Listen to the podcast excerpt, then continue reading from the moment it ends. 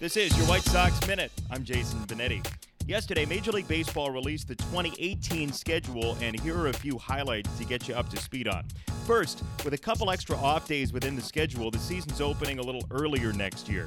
The 2018 Sox will leave the offseason shore March 29th in Kansas City, 3:15 Central Time the start time. That's one of two trips to Kansas City before the end of April. The home opener is a week after the first game overall. That's Thursday, April 5th against the Tigers, and the schedule features six games with the Cubs next year. May 11th through 13th at Wrigley Field, September 21 through 23 at Guaranteed Rate Field.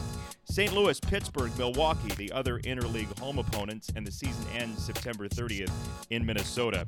The last Dollar Hot Dog Wednesday of this season is in two weeks. Take advantage of this deal one last time. The Sox take on the Angels, and you can get your tickets at whitesox.com.